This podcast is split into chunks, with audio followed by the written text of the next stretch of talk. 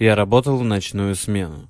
Однажды ночью я увидел молодую блондинку, которая шла по улице. Она была без штанов и нижнего белья. Единственная вещь, которая на ней была, это расстегнутая рубашка. Я попытался спросить, не нужна ли ей помощь, но она никак не отреагировала.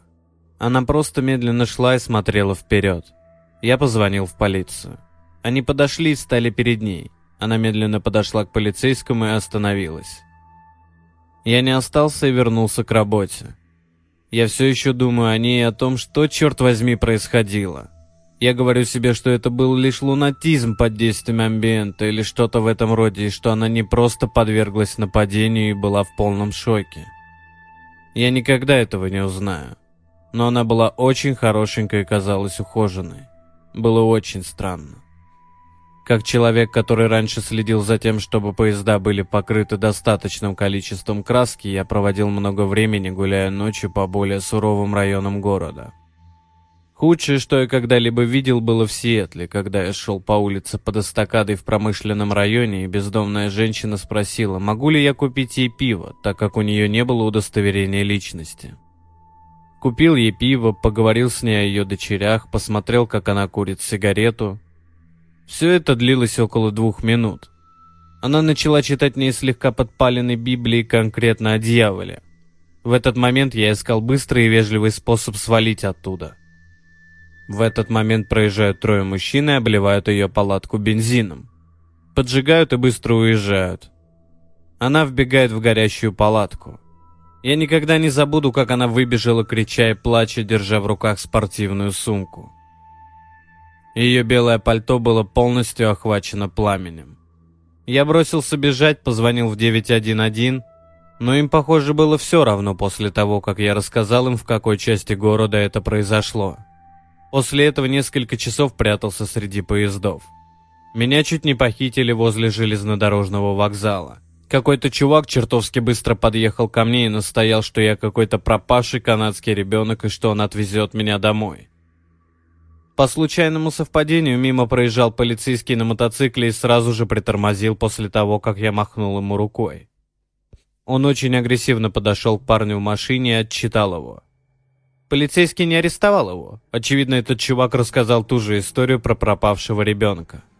Он проводил меня до железнодорожного вокзала и оставался со мной, пока поезд действительно не прибыл. Почти на сто процентов уверен, что был свидетелем похищения. Я решил проверить свою почту поздно вечером, живя в жилом комплексе, и на обратном пути заметил женщину в пижаме в окружении нескольких мужчин прямо у машины. Была ссора и выглядела так, будто они силой усадили ее в машину и уехали. Я нашел ее тапок неподалеку на траве.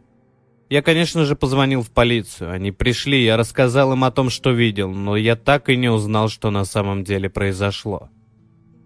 У меня была похожая ситуация. Поздно вечером возвращался домой. На полпути я заметил машину, которая очень медленно ехала по улице. Я слышу, как кто-то кричит в машине. Я был уверен, что этот человек звал на помощь. Я начинаю следовать за машиной.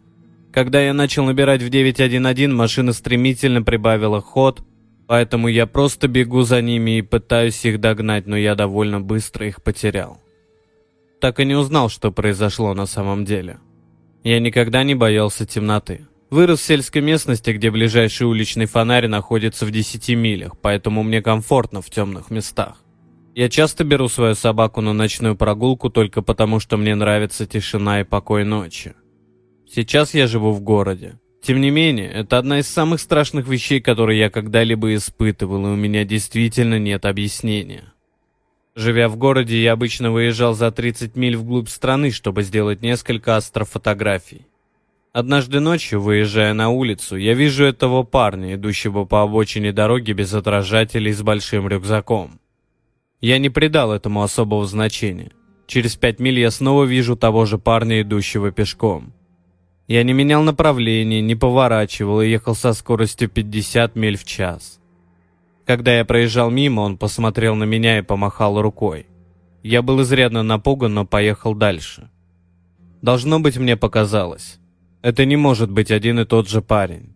Я добираюсь до своего поля в глуши, паркуюсь и выключаю все огни, чтобы мои глаза привыкли к темноте. Я достаю камеру и начинаю заниматься своим делом. Вдруг я слышу шорох в кустах у дороги. Хрустят листья, пинают траву. Это были шаги.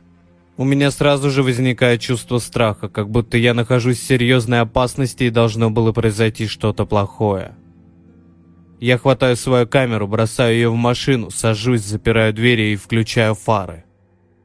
Я проезжаю мимо того места, где услышал шум и вижу свежие следы в грязи, но никаких признаков чего-либо присутствия. Я мчусь домой, вдвое превышая скорость, постоянно проверяя свои зеркала на предмет кого-либо. Я прихожу домой, запираю все в двери и в ту ночь сплю с ножом под подушкой.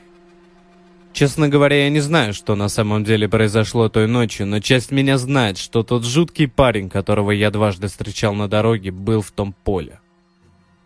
Однажды я гулял с другом и потерял счет времени. Когда наступила ночь, я сел на велосипед, чтобы поехать домой, примерно на полпути увидел фигуру, стоящую под уличным фонарем. Будучи подростком, я сказал «к черту это» и попытался развернуться, пока не понял, что уже слишком далеко, чтобы повернуть назад. Поэтому я разворачиваюсь обратно. Фигура исчезла. Она никак не могла убежать за это время так, чтобы я ее не увидел. Излишне говорить, что я прибавил темп. Более 25 лет назад я гуляла ночью в парке. В этом парке была кромешная тьма, никакого освещения, кроме луны и звезд. Я не очень хорошо видела, но я знала местность и шла по дороге, которая шла параллельно небольшой реке. Лунный свет отражался от воды, и все, что можно было услышать, это журчание медленно текущей реки и легкий ветерок в деревьях. Мне нравились эти прогулки. Так было до той единственной ночи, когда в мертвой тишине и кромешной тьме я отчетливо слышу мужской голос из леса, очень четко говорящий. Молодым девушкам не следует гулять в одиночку ночью в лесу. Я замерла. Я посмотрела в направлении голоса и ни черта не увидела. Я побежала домой. Это была моя последняя вечерняя прогулка в этом парке.